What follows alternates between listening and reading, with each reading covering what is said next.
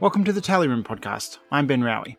I'm joined today by Tasmanian psephologist Kevin Bonham to talk about the upcoming Tasmanian local government elections. Hello, Kevin. Good morning. All of Tasmania's councils are going to the polls this October. Voters should now have their postal voting kits and they need to be back with the Electoral Commission by the 25th of October. This is the first Tasmanian council election since compulsory voting was introduced, and it appears to be coinciding with some increases in candidates grouping up to form tickets in some of the bigger councils. Uh, Kevin, where is your focus in this election? My primary focus is uh, on Hobart because it's uh, the city I live in and the one I've been observing for the longest, and it's got a, a, very big election in terms of the amount of noise that's been going on for a long time and the large number of candidates 44. Uh, I've also this year expanded my uh, guide program to include uh, Clarence Council as well. And I'm keeping a general eye on things going on in uh, other councils, but not in anywhere near as much uh, detail. For people who know Hobart but don't know its council borders, um, Clarence basically covers the eastern shore of the Derwent in Hobart, right? It's one of the Hobart urban area councils. Yes, the Greater Hobart is split into uh, Hobart, Glenorchy, and Kingborough on the western side and uh, Clarence Council on the uh, eastern side. Yes, so I'm also covering on some uh, general uh, uh, themes like the um, the rate of candidates uh, recontesting or retiring, and I'll be having a look at who gets re-elected and who doesn't when the, the results roll in. So to start with a little bit of basic constitutional stuff, um, there's no wards in Tasmania. It's all PR whole councils. Until relatively recently, what would happen is you'd have half the council up for election every two years, but as of 2018, it's full council elections. But also, there are separate mayoral and deputy mayoral elections, and they're not a ticket, they're two separate elections for those two positions. The mayor and deputy mayor have to also win a council seat. If they don't, they effectively are disqualified and someone else gets elected, right? Um, so they get their one vote as a councillor, but they don't get like a bonus vote, as you might see in um, New South Wales, where um, the mayor uh, effectively gets elected as mayor and then is ex- disqualified from the council election, and so their votes get to elect someone else. That's not how it works in Hobart. You need your council seat um, in order to qualify as mayor. Yes, and there have been a few cases of uh, people being elected as deputy mayor and not being elected as a councillor and hence being unable to take their seat on the council. Uh, this so far hasn't yet happened with a mayor. In theory, it could happen, but it's never actually happened. Uh, it's I should clarify. 2014 was when this all-in, all-out system started. The last election with with half in, half out was 2011. Right, right.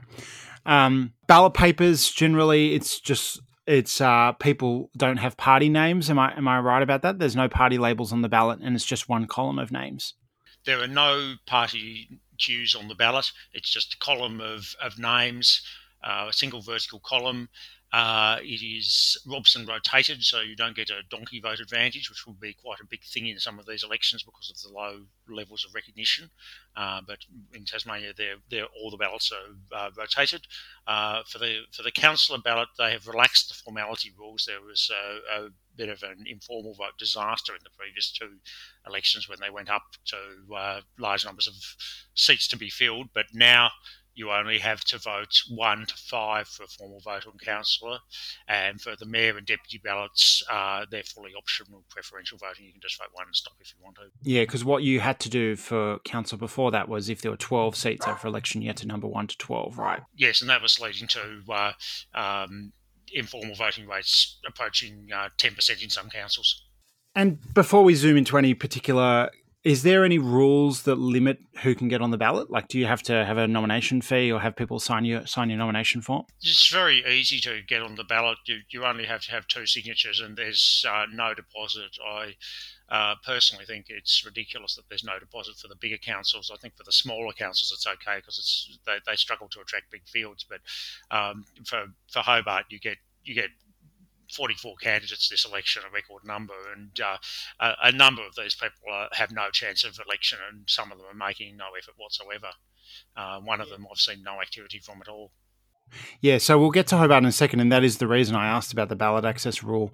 Um, and you'll see in a picture associated with this podcast a picture that uh, Kevin holding up his ballot paper for Hobart, and it is very long and very big. And there is no structure, there's no party groups or anything that might help you understand what's there. Um, and finally, compulsory voting. That's new in Tasmania. That hasn't happened before. What sort of turnout levels did you use to get in Tasmania? Uh, so the last uh, council election uh, turnout level was in the high 50s, uh, plus a, a, a, little bit extra for people who uh, had their votes disallowed, so pushing 60. Uh, that was that was up a bit on it. It usually been a bit over 50. Um, so it looks at the moment like it's on track with compulsory voting. It might be something in the sort of 80 to 85 area, which is, um, but there's a lot of guesswork in that estimate. It's it's comparable to other states with compulsory voting, I think broadly. I think sometimes people assume that the goal should necessarily be 100%, which I don't think it necessarily needs to be. Yeah, as you say, even in states like New South Wales, where there's not just um, compulsory voting, but there's also attendance voting, which uh, my understanding is it's all postal ballots in Tasmania. You know, 85% is pretty solid for a council election. So, I mean, I, I think 50 something percent's okay. I mean, was there was there a concern particularly about the rate not being high enough, or was this a bit more of a consistency thing about like, well, if we force people to vote for state, we should do it for council. It was somewhat weird because the issue had been around for a while, and it, there was a, a, stalled local government review process that had actually uh, compulsory voting had actually been dropped as a, a, recommendation from from that, and was not was not going forward. Uh, and then suddenly, with a new minister, suddenly uh, compulsory voting and formality reform uh, appeared at the same time and were passed through Parliament very quickly. Um, one issue with it is that um, under voluntary voting, there has been a pronounced age skew with uh, the older voter groups voting much more heavily, and the younger voter groups, with the exception of the very youngest who may still be at home, who are a little bit higher, but generally the, the sort of the mid 20s age group had, had very low participation rates. And that's becoming an issue because council policies have impact on on younger voters, particularly in the area areas like like housing affordability, short stay accommodation, uh, which is becoming a bigger issue in Tasmania. And I would guess that's also a bigger problem for a postal only system as opposed to a attendance system where you know postal voting is still a freely available option, but it's not um, universal. And I think we saw that this a lot with the marriage referendum. That right that. Um, there's a lot of people who maybe don't live at the house that they're enrolled at anymore, um, but it's not necessarily a huge problem at a state or a federal election. I mean, eventually they will get taken off the roll if they don't live there, but if they still live in the same area and they've only moved recently, it's not really that big a deal. They can still go and vote. But if you're waiting for your ballot to arrive and it goes to the wrong house, then there's nothing you can do about that, right? So I can imagine that being a bigger problem uh, with a postal voting system. There have been some issues raised with with it, this being an almost entirely postal election. Um, I think obviously the the age gap in turnout is going to narrow at this election because you know the, previous problem was mostly young people just not having enough knowledge and interest in council politics. But there's still going to be issues with uh, people not getting their uh, their ballot papers in time, people being being overseas and unable to unable to vote. So that's been a source of some controversy. Uh, in particular, there's no uh, online voting option. Um, there is a very limited degree of assisted voting for uh, people with vision issues and things like that. Talking about information, that brings me on to my next point, and this may bring us into talking about Hobart. You know, um, there's no party labels on the ballot. Uh, there are some candidates who are endorsed by parties, but most of them aren't. Um, you know, I think sometimes people have this idea, particularly of local government, of this pure representational system where it's just free independence um, expressing their opinions and people voting based on their policies and all that kind of stuff. But that kind of system, which does exist in plenty of councils, at least in theory, imposes a, a big information burden on the voter, right? As opposed to a place where there are clear party labels and they know who stands for what and they can vote for them without really needing to know who the individual person is. Um, and that brings me to what seems to be happening a little bit more in Tasmania. It's not completely new, which is tickets, which is candidates who maybe they're members of parties, maybe they're not, but they group together and they say, We are a team, we have a brand name, maybe they have some common advertising. Um, you don't see it on the ballot paper, of course, they're just listed. Um, dotted all over the ballot paper but there is a, there is an argument for that. Presumably there's some ability to share resources and campaign together. What's the trends in that area Yes, tickets have gone up, at least in some of the bigger councils that I've had a look at. Uh, in in Hobart, more than half the candidates are on some kind of ticket or some kind of uh, joint branding arrangement or something of that of that kind, um, and that's a substantial increase on the previous two elections and uh, the, the, there's always been tickets in, in Hobart Council, but the, the number and the, the, the proportion of candidates on them is is up. Um, can voters do get information booklets? You get you get an information booklet in the mail with photos and candidate statements. And uh, the online version of that contains web links if the candidate has submitted a web link, which a lot of candidates have failed to do. But those only go so far because candidates tend to write very bland statements and, and tend to be rather sort of self-effacing and generalising in their candidate statements. It's like they're they're deliberately avoiding telling the voters anything about themselves that might put them at risk. Yeah, or convince the voter that they're the person to vote for, right? Yeah, a lot of candidates are missing the opportunity to use the candidate statement process to to get to, to communicate with voters effectively. I think it's a bit disappointing personally. Mm, to stick out, you know, out of a bunch of people who you don't know anything about. They say they've. I'm guessing that says talks a lot about their community involvement and their participation and everything and all the good good deeds they've done, but it doesn't really tell you anything about what makes this person different to that other person. Yeah, so okay, so let's let's talk a little bit more about Hobart. Hobart has um, a Lord Mayor who's uh, Anna Reynolds, who is a former member of the Greens. I, I, remember coming across her when I was a member of the Greens, um, who I believe was previously a councillor before she was elected mayor, but I don't believe she was elected as a Greens councillor. Am I right about that? Anna Reynolds was first was first elected as a Greens councillor, um, and this is a common pattern in Tasmanian councils. You get a lot of candidates who uh, get elected with the Greens, and then after one term with the Greens, they run as an independent. So she was she ran as an independent at the end of her uh, first term as a Greens councillor. Um, having been elected with the Greens, she didn't vote with the other Greens all that consistently and then ran as a as a left independent and was uh, uh, elected massively in the 2018 election as, as mayor in an election that was heavily dominated by the proposed uh, uh, Mount Wellington cable car. Um, and so she won with a with a huge margin. It has, has continued uh, basically that sort of uh, voting pattern, sort of left independent voting pattern.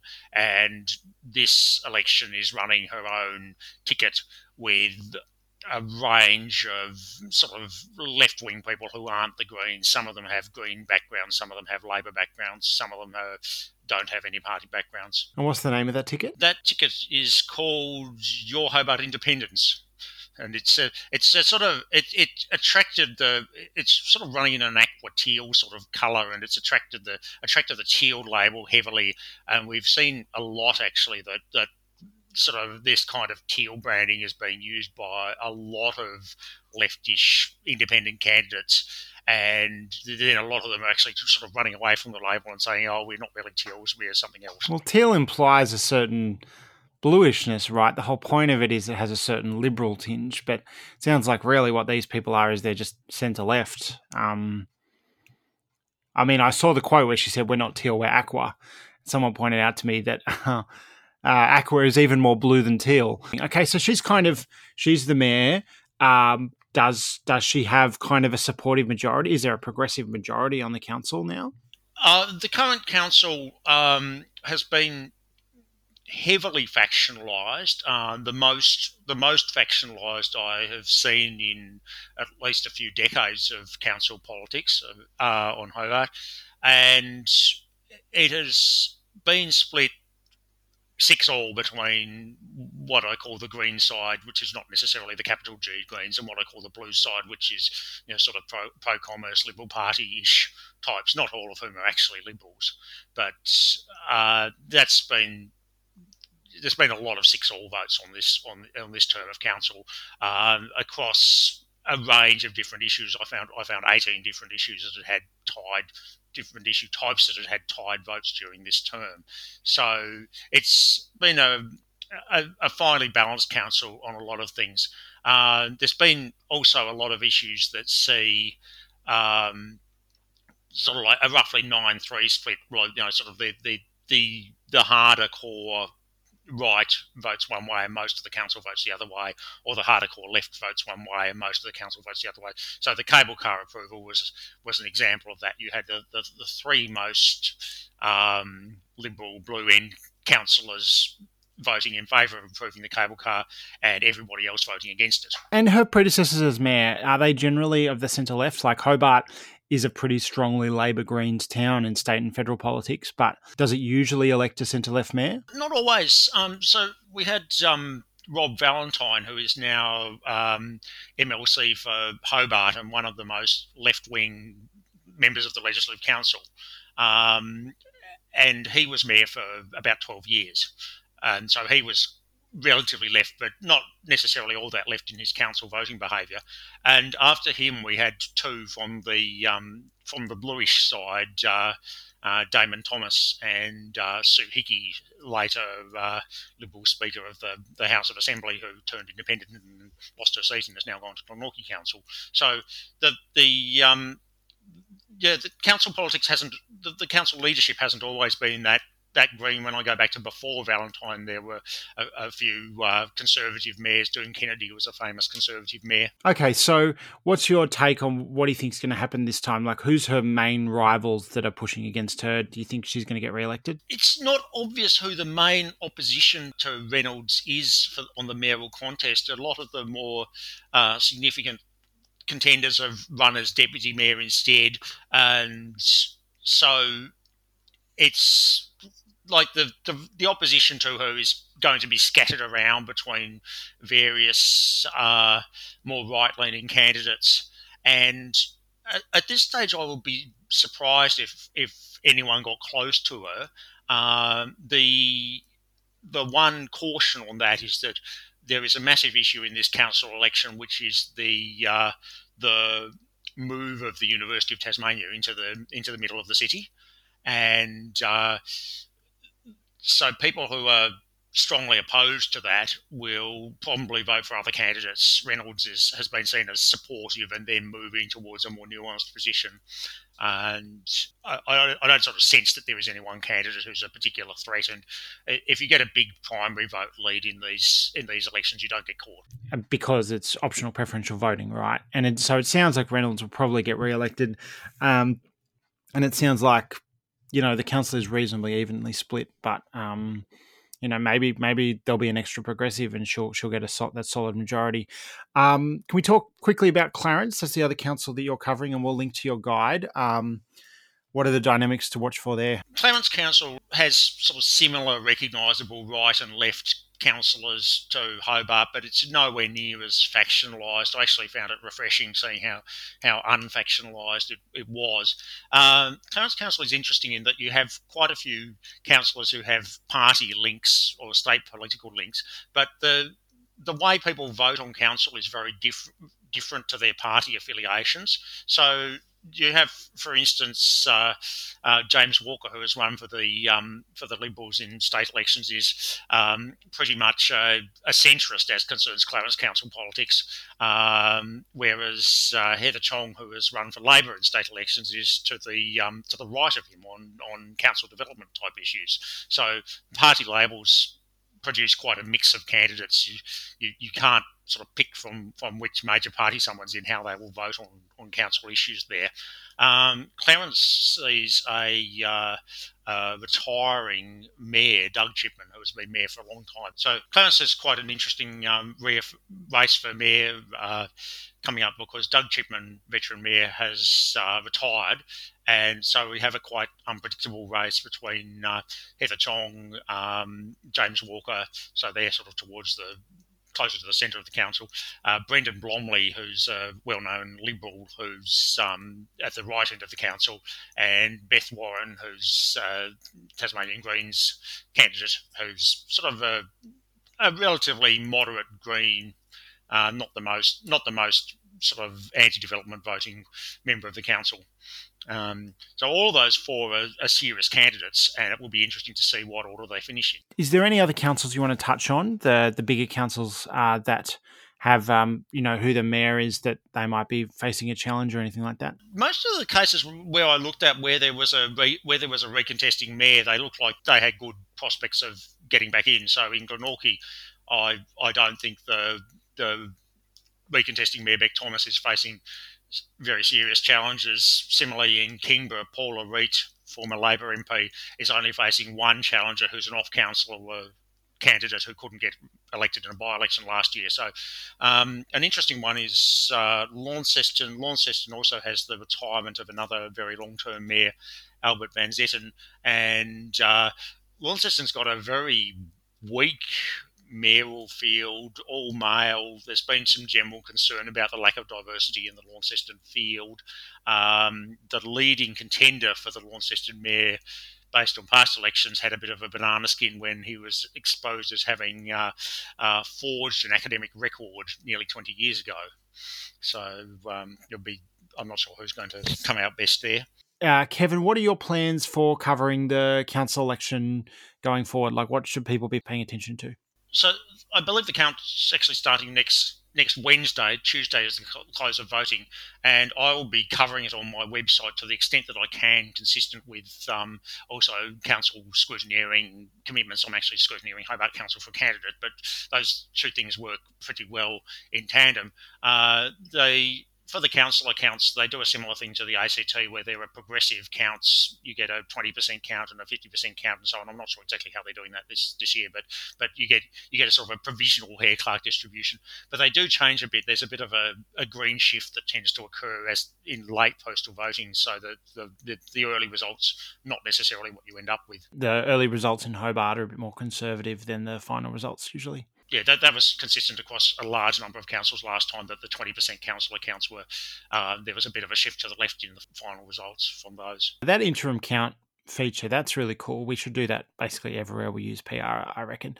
Um, one last question on that. So they data enter the council ballots, but the state ballots they don't data enter, right? They kind of hand count them. That's correct. The council the council ballots are data entered in a process similar to the uh, to the Senate data entry and similar to data entry in other states. But yes, uh, state state ballots are still uh, are still hand counted. So for state ballots, you don't get these interim distributions. You you still get firstly the primaries come out, and then they distribute the surpluses, and then they cut from the bottom, and you have this you have this sort of uh, sort of process of attrition that evolves over a number of days, um, a few days of, of, of cut up. Whereas with these ones, once they've entered in enough ballots, you get you get a provisional cut up on the first on the first day, and it might not tell you everyone who's going to get elected. You you might sort of say for Council 12 that the first seven or so you can call. Um, and then the rest you're wait, left waiting to see because quite often the, the margins for the margins for final seats in these council elections are often extremely close. All right, great. So that's about it for this episode of the Tally Room podcast. Thank you, Kevin, for joining me. Very welcome. So this is the first of a mini series of seven episodes we're going to be doing. I'll be back next week with an episode wrapping up the Papua New Guinea election, and then we're going to have a bunch covering the Victorian election. Kevin will be featuring for one of those. Uh, you can find this podcast on your podcast app of choice. If you like the show, please consider rating or reviewing us on iTunes.